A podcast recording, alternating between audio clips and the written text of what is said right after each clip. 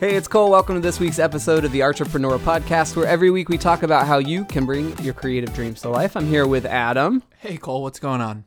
new co host for today's show. And last week we talked about four pillars to help us thrive as artists, but also honestly in life in general. If you haven't listened to that yet, go back and listen to last week's episode. But if you have a quick refresher, we talked about four things that help us thrive as artists and as humans physical health, emotional maturity, rhetoric, the ability to listen critically, understand what we're hearing, and then communicate clearly, and lastly, game theory, which is all about the process of decision making. And now we're hopping through each of those four things and talking about them one at a time.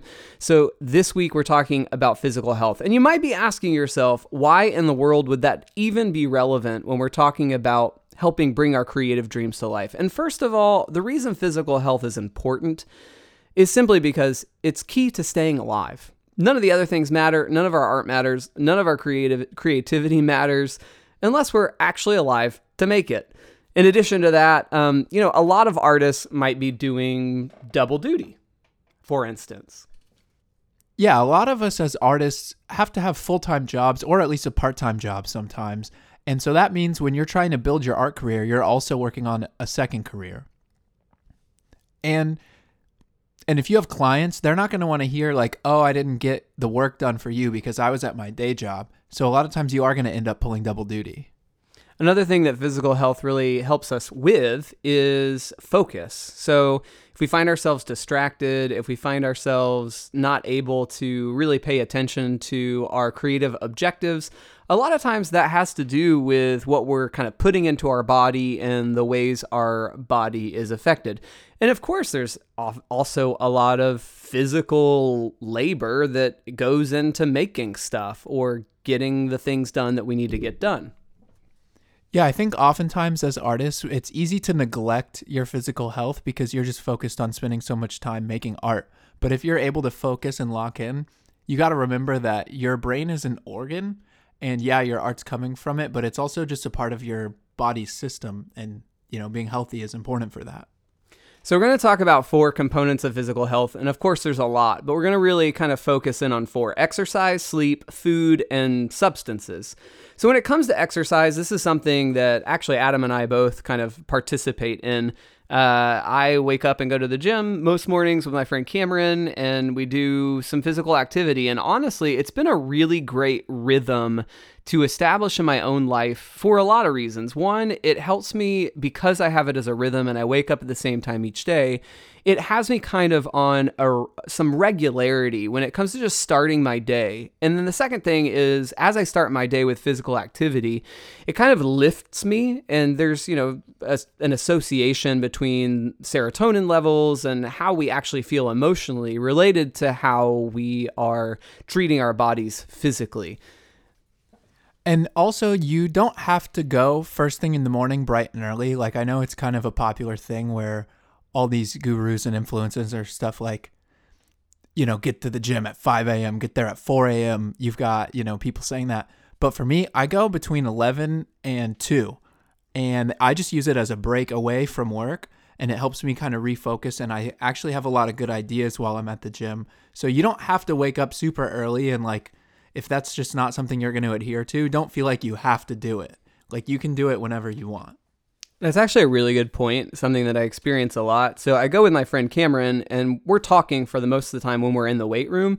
But then we hop in the pool, and there's definitely no one, like, I can't obviously communicate with anyone. And I'm not wearing headphones because I'm in the water. And so for me, it's a really great time just to clear my mind and actually start thinking creatively. It gives me some time during my waking hours where I'm just processing a lot of the creative things that I'm working on all day. And it gives me that mental space and time to really think through the things that I'm working on. So, the second thing we're going to talk about when it comes to physical health is sleep. So I recently got an Apple Watch and I've been tracking my sleep. And a lot of the data that it's giving me is really confusing.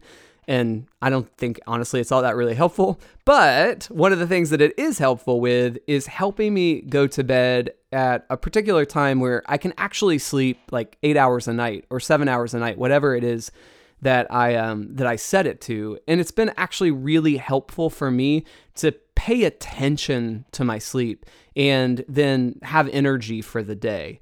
Um, anything that you've experienced around sleep, Adam, that's been helpful? Yeah, it's not directly related to sleep, but for the longest time, I've had the software on my computer called Flux, which now Apple has built in to their computers, where it starts to set the screen to become like redder and redder as the night goes on so that you don't just stare at blue light all night long and it's like 2 a.m. and you're like, oh, oops, I didn't realize that I've been up this late. So just doing stuff like that even can help you fall asleep faster when it is time to go to sleep.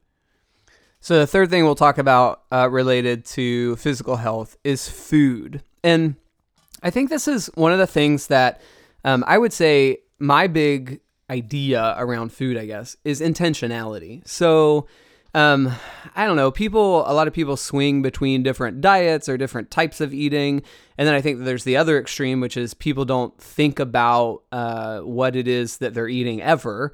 And so I think my hope for myself and for other people who are kind of moving down this path of trying to take care of themselves is to have some level of intentionality about what we eat. One of the things that I notice is that when I show up at a restaurant, if I don't have some ground rules for the things I do want to eat and the things I don't want to eat, I often just show up there and order whatever it is that is in the moment appealing to me on the menu. And of course, there are some really wonderful times to just do that, to just show up and eat what you want to eat. But one of the things that I've tried to do is to establish some regularity about the types of foods that I'm putting into my body and not putting into my body. Adam, are there any things that you've decided about your own eating habits? Yeah, I think it's important when you are working on projects, especially as an artist, don't forget to eat because that is an important part of it is fueling your body and your brain and your mind it, needs food. So, you know, if you're sitting down and you're just grinding out like writing or painting or whatever it is, like make time in your day to stop and eat and have a snack you know, have snacks around because you don't want to wake up or look up and it's like, oh, I haven't eaten in 10 hours and I feel terrible. And I hate the work I've been doing because I'm in a bad mood. Like, you need to eat and f- fuel your body. That's a really good point. I mean, there are times where I get kind of into the project in front of me and I don't eat. And then I look up, it's three o'clock, and I realize I have like a pounding headache. And it's really the only time I get headaches is when I neglect like nutrition during the day. So that's a really great point. And then the last thing we're going to talk about is substances. And I would say the same thing that I say about food. I think that people, um, a lot of times, we find ourselves in social environments or we find ourselves in relationship with particular people, and it leads us down a path of engaging in particular substances, whatever that is for you alcohol or marijuana or hallucinogenics or other drugs. Um, and a lot of that is so socially focused. And a, lot of a lot of our decisions there, I think, are in the same realm of what we just talked about with food, is that we haven't haven't set decided guidelines for ourselves and the things that we want to put into our bodies or the things that we want to be true about our physical health. And so we end up in particular scenarios or situations where we're maybe doing something or walking down a path when it comes to substances that isn't something that we've chosen, it's just something we've fallen into. Yeah, that makes a lot of sense. And I think with artists, there's also a big difference between self medicating and supplementing. Like, I've known musicians who are like, oh, I can't write music unless I smoke or whatever it is that they do.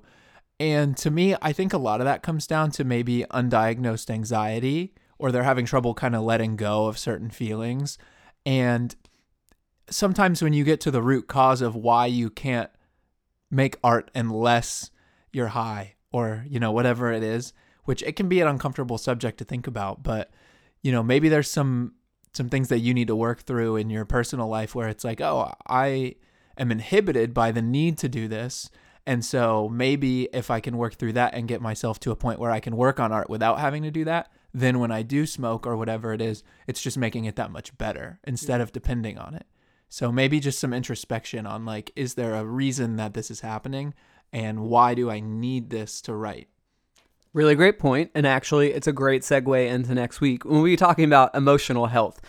Because all of these four things are really are intimately related. And so, uh, really excited to continue this journey of these four pillars. Next week, we'll be talking about emotional maturity and how that relates to our lives as artists and our lives as humans and kind of leading us down the path of thriving.